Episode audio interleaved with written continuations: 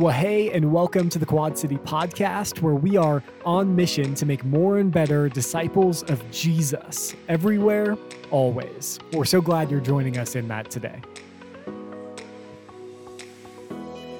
Well, before we dive into today's sermon, would you do me a quick favor? Would you go ahead and open your App Store and search Quad City Christian Church? Download our app because it's the best way to stay connected with what's happening here at Quad City. If you're new joining us for the first time, click that new here form as we'd love to reach out and connect with you. You could also submit prayer requests and even give on that same app. It's the best way to stay connected here at Quad City. Well, hey, now that that's out of the way, let's go ahead and dive into our sermon from Sunday. We hope you enjoy.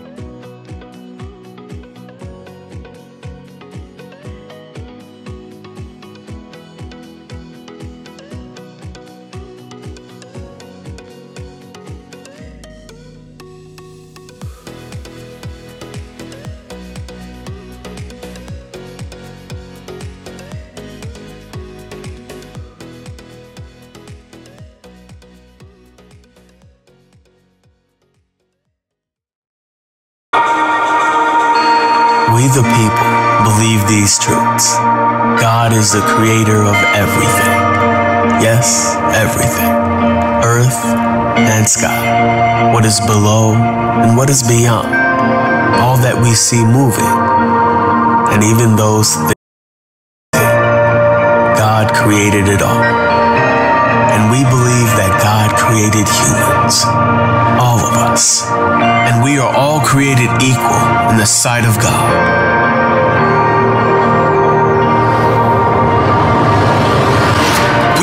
That Jesus is God, that he was conceived by the Holy Spirit and was born of a virgin. We believe that he suffered under Pontius Pilate and was crucified, died, and was buried. We believe that was not the end. We believe he rose again, and when ascended to heaven to sit at the right hand of the Father. We believe that all have sinned and fall short of God's glory. And we believe that there is forgiveness for our sins through Jesus. We believe each of us to live a life worthy of His name, a life of sacrifice. What is this life? It's a life of love and truth and grace. A life actions as much as words. A life that is marked by His life. And we believe that God is here with us now because we are His church. And this is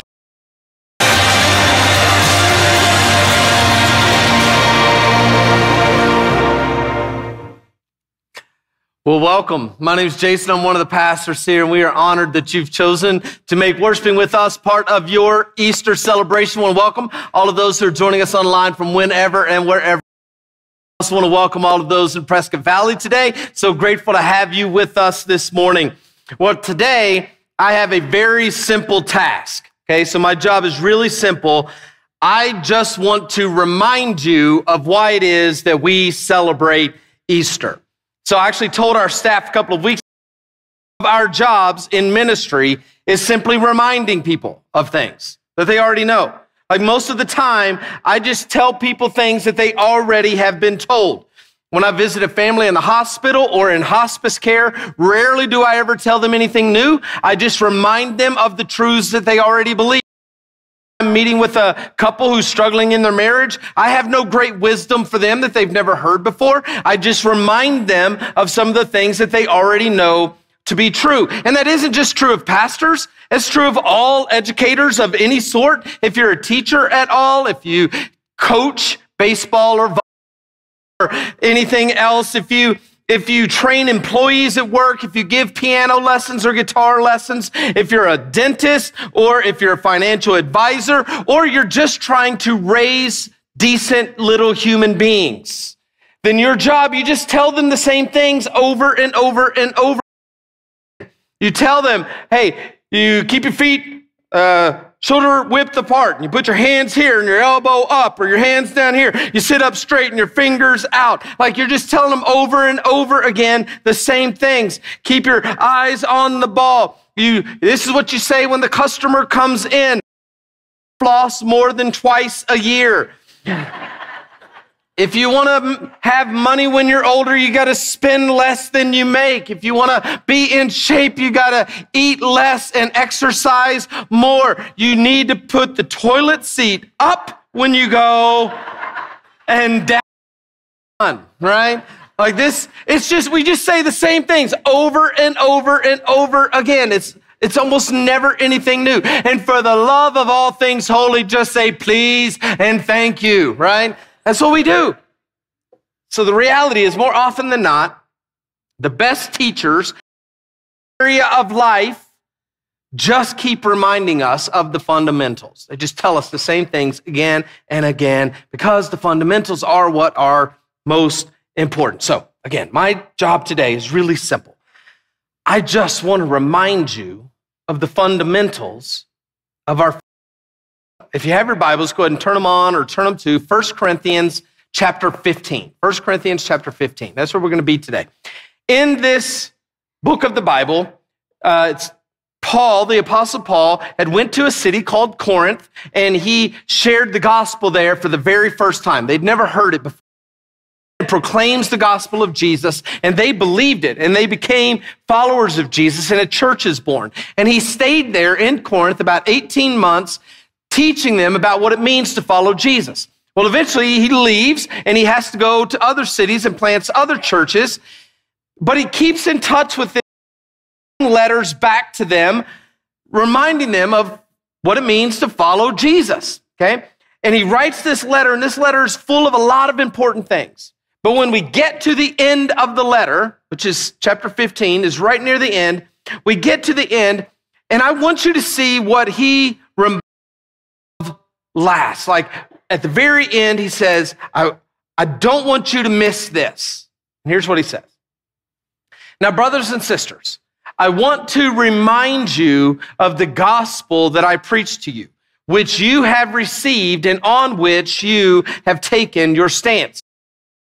He says, Before I go, let me remind you. I'm not telling you anything new here. This is stuff you already know. I've taught this to you a hundred times, but one more time, I want to remind you. And what does he remind them of? He says, I want to remind you of the gospel that I preached to you, the one that you received, the believers, the one that you've taken your stand on. They're dedicated to it. He says, I want to remind you of the gospel. Now, if you've been around church world for very long, you probably have heard this word gospel simply means good news. That's all it means good news. I want to remind you some good news. And what's good news? Well, news is simply, hey, did you hear what happened? And then they go on to tell you something that was good. That's good news. Sometimes in church world, we make things too difficult. Did you remember? I want to remind you of the news that I told you was good. So, Paul wants to remind them of it. And what is it? For what I received, I passed on to you as of first importance. Now, this is really, really important. Paul says to them, what I'm about to remind you of is of first importance.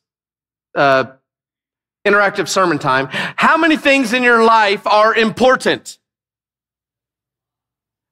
Got one person who's playing along. A lot. There's Hopefully, PV, you're better.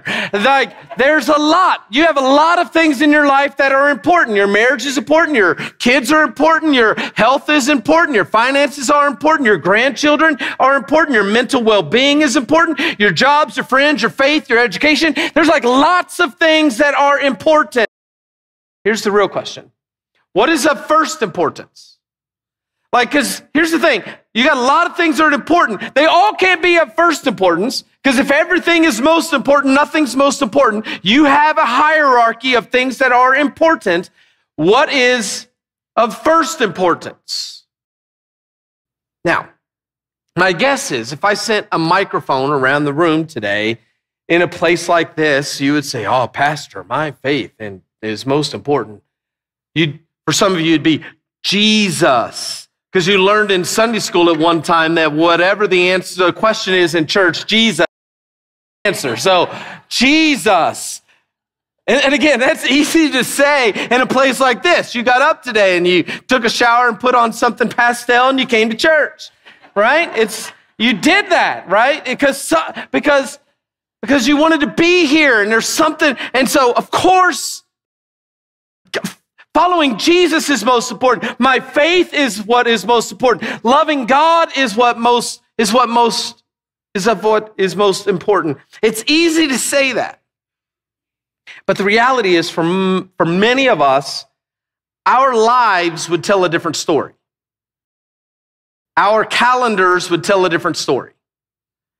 Our bank statements would tell a different story.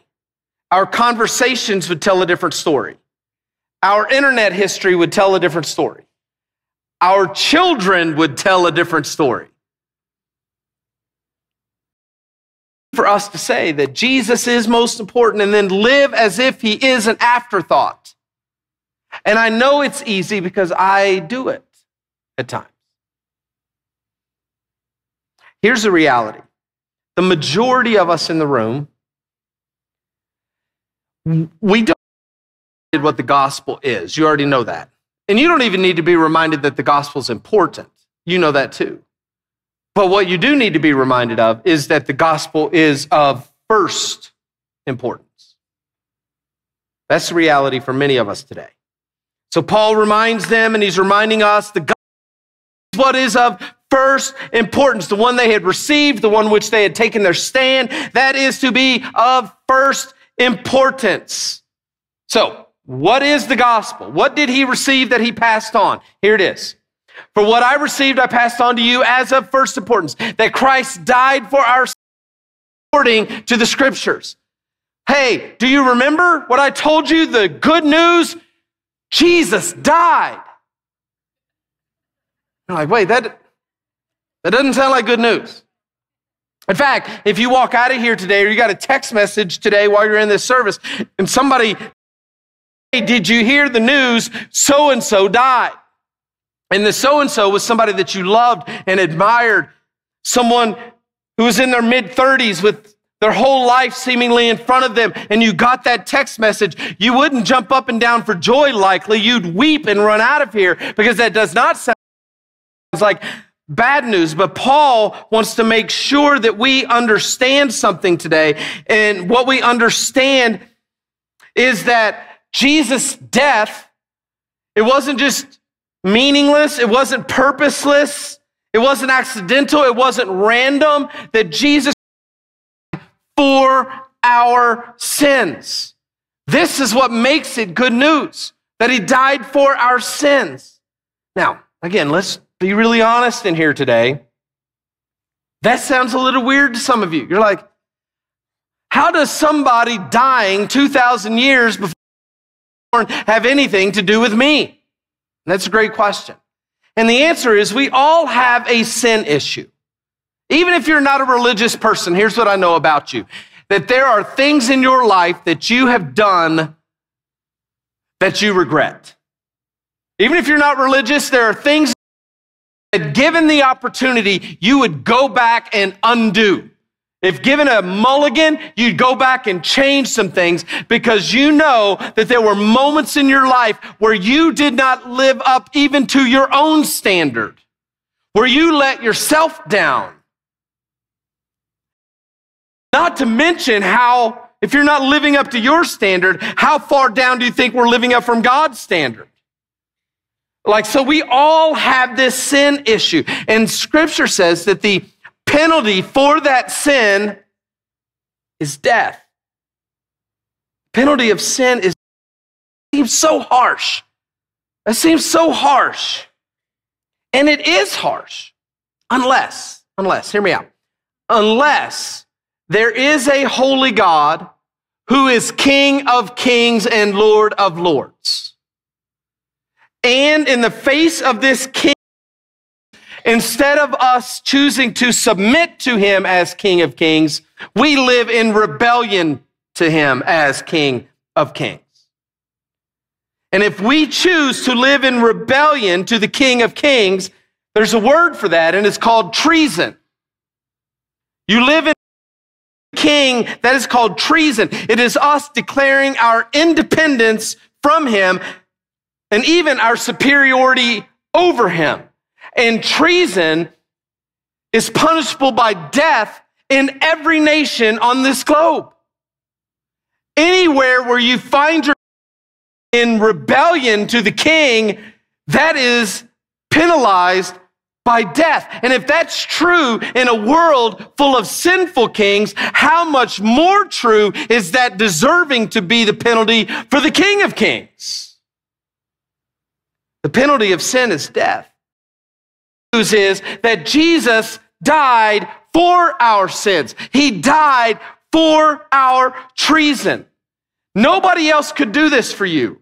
Like, I can't die for your treason because I have treason of my own. And my death just covers my treason. It can't cover yours. You children's treason because you have treason of your own. You've lived in rebellion to the King of King. You have to pay your own penalty. You can't pay somebody else's. The only one who can pay for somebody else's is someone who doesn't have sin of their own, hasn't committed treason to the King of Kings on their own. And so he died for our sins. He paid that penalty on our behalf. When we place our faith and trust and hope in him for salvation, his death pays our debt. And when we realize that, it's really easy to understand how this is good news.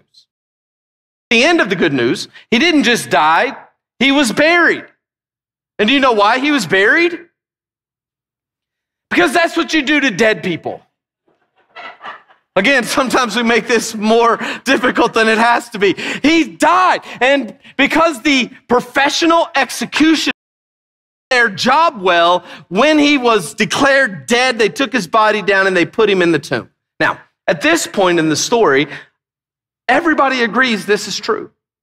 Religious people, non religious people, there are scholars who are not people of faith who would agree, yes, there was Jesus and he was executed, and they, because he was dead.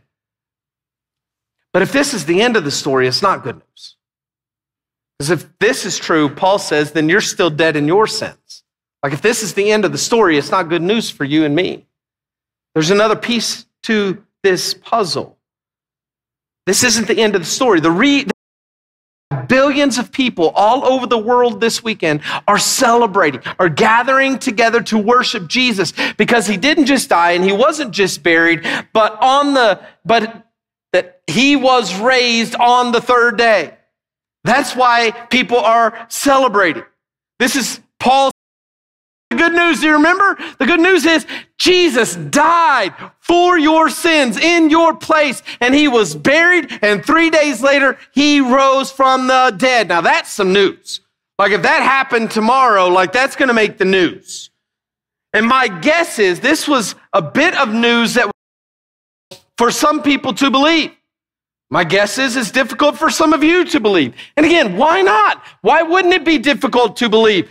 Nobody, none of you have ever seen a three day dead guy come back to life.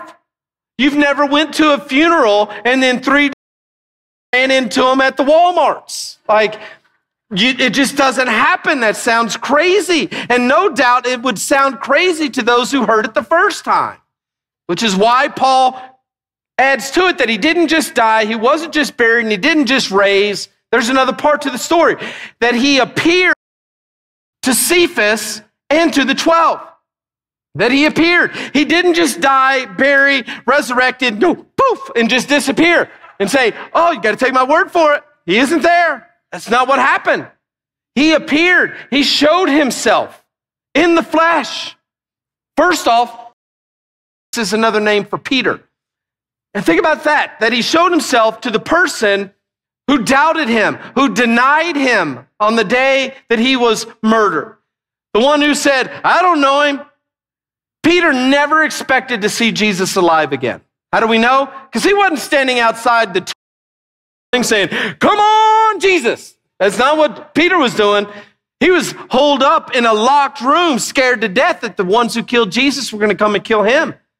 Like he wasn't expecting Jesus to come back. And yet, Jesus shows himself to Peter, and it changed everything for him.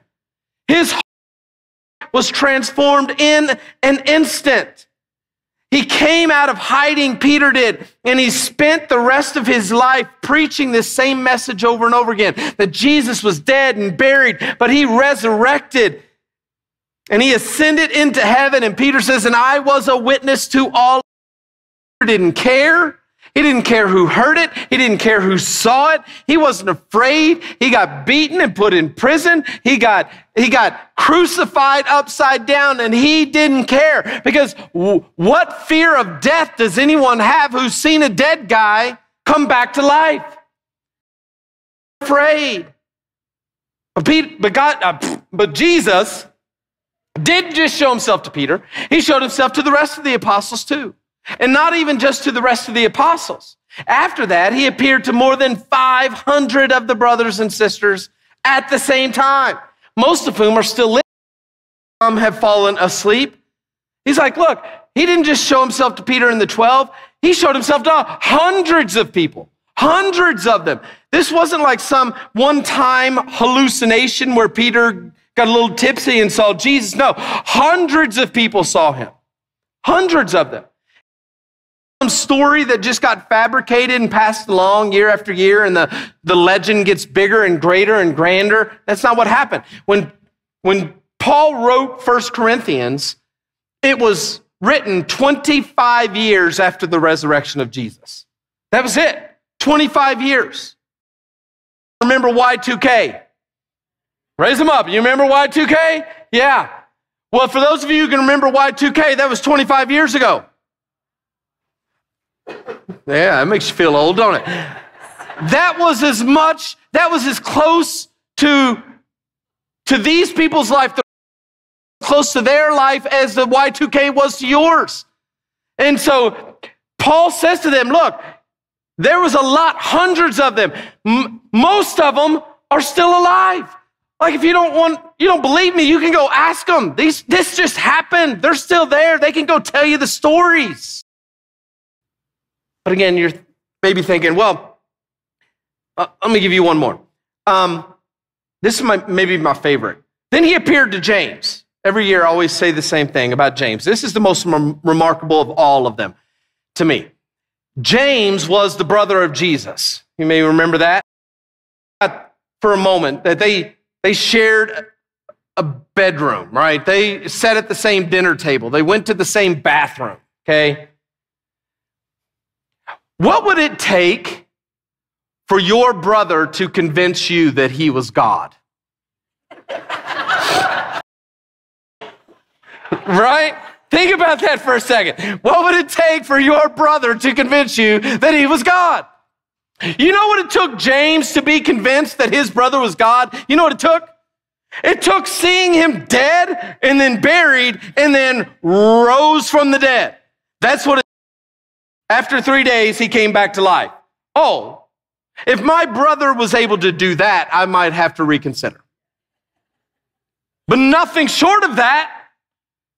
That's what made James become a follower of Jesus because he saw his dead brother come back to life.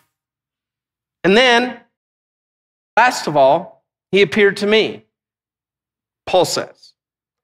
So you look at all the that first group and you think, well, all of those are friends and family of Jesus. Those are all fans and followers of Jesus. I can't believe them. They all, they could all be lying. Maybe they're trying to pull the wool over our eyes. And Paul, believe them. Believe me. Because last of all, he appeared to me. And what you need to know about Paul is that he was not a fan of Jesus. He was not a follower of Jesus. He was not a disciple. He was not family. Paul's story is quite the opposite. He pursued Christians to put them he put them in jail and in prison. He wanted nothing more than to stomp Jesus and all of his followers out. He was not a fan or a follower. So Paul says, if you don't believe them, believe me. And why is this news so important? And why is it to be of first importance? Here's why. By this gospel, you are saved. If you hold firmly to the word I preached to you, otherwise you have believed in vain. Nothing else in your life is going to save you. No one else in your life is going to save you. Nothing that you think is important now is going to matter one die. There's nothing that's going to matter for the rest of eternity except that Jesus uh, is of first importance. Not second, not third, not top 10, but first. Because that's the only thing that will save you. So, what's next? What do we do with this information? Well, if and you already believe all this, you know that Jesus is most important. Maybe you recognize today, though, I've not lived as if he's most important. And today, for you, you need to repent. You need to repent, which means to change your behavior. It isn't enough for you just to walk out of here feeling. I feel bad because I know it's important, but I haven't lived that way. That isn't going to help. There has to be a change to whereby you live as if Jesus is most important. So, what needs to change on your calendar for Jesus to be of first important? What needs to change in your spending? What needs to change in your family? What needs to change in your job? What needs to to make sure that Jesus is first? If you already understand all of this, then today you need to repent and put Jesus first, not just by a feeling, but by your actions. And maybe there's some of you here and you've never made Jesus first. You've never seen him as important. Do. Well, then today is the day that you need to surrender to Jesus as your King of Kings, that you submit to him. And how do you do that? Scripture says four things. You got to believe, repent, confess, and be baptized. First, you got to believe. You got to believe that Jesus is Lord, that He is in your place and for your sins, that He was buried and that He was raised from the dead and ascended back to the Father, and He's coming back. Do you believe that? Well, if you believe that, then you need to repent and say, God, I've been living my life as if I am the king. And today I want to live as if you are the king and you surrender your life to Him, every single bit of it. And then Scripture says you need to confess, to confess with your mouth that Jesus is Lord, that you say it out loud in front of other people, that you make that confession with your own lips. And then lastly, Scripture says that we are to be baptized. I love the most about preaching Easter weekend every year is that we make this a baptism Sunday. Like we always make this an opportunity because because we don't want you just to celebrate the resurrection of Jesus. We want you against the resurrection of your own. Did you know that was the invitation? That we don't just celebrate Jesus' resurrection, we get to experience, participate in it. In fact, Romans chapter 6 says it this way Don't you know that all of us who were baptized into Christ, we were baptized into his death or buried with him in baptism into death in order that just as Christ was raised from the dead to the glory of God the Father, we too may have new life. Like through our baptism, we actually get to participate in the death, the burial, and the resurrection of Jesus. Through our baptism, we die with him, buried with him. And just as Christ came up out of the grave to live a new life, we too are raised to new life in Jesus. Like, I don't want you just to celebrate Jesus' resurrection for the rest of your life. I want you, every time Easter rolls around, to celebrate the resurrection of your own. That's the invitation. And today we want to give you a chance to do that. And maybe you're here and you say, Well, I didn't come prepared to do that. That's okay. We prepared for you. We got shirts and we got shorts and we got underoos. We got all the stuff that you need to do that. You are without excuse. We got a baptistry right over here. There in PV, we've got one waiting for you after. No, there's nothing holding you back from celebrating your resurrection today through faith in Jesus. So, right now, we want to give you that chance. The band is going to sing. And I'm going to ask you right now, wherever you are, go ahead and stand right now. We're going to sing this song together. The decision, then I invite you to come. If you don't want to come by yourself, just grab the hand of the person next to you. They'll come whether they know you or not. And let's not just walk out of here today celebrating Jesus' resurrection. Let's walk out of here celebrating yours. Let's pray. for the chance to hear this good news again, to be reminded of what you have done in and through and for us. And my prayer today is that you would work in the hearts of your people, draw them to yourself.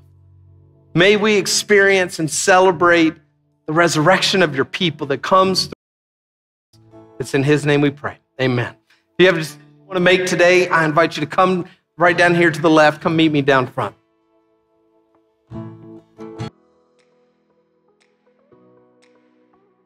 Amen. And thank you so much for joining us today here at the Quad City Podcast. Hey, our desire is that we would each look more and more like Jesus every day, week, month, and year. And we know that that doesn't just come from learning more about Him and His Word, but by actually applying it to our lives today. We hope that you take this message that you heard today and apply it to your life in a way that makes you honor Him. Well, thanks again for joining us today. Be sure to download the Quad City app, and we will see you again next time.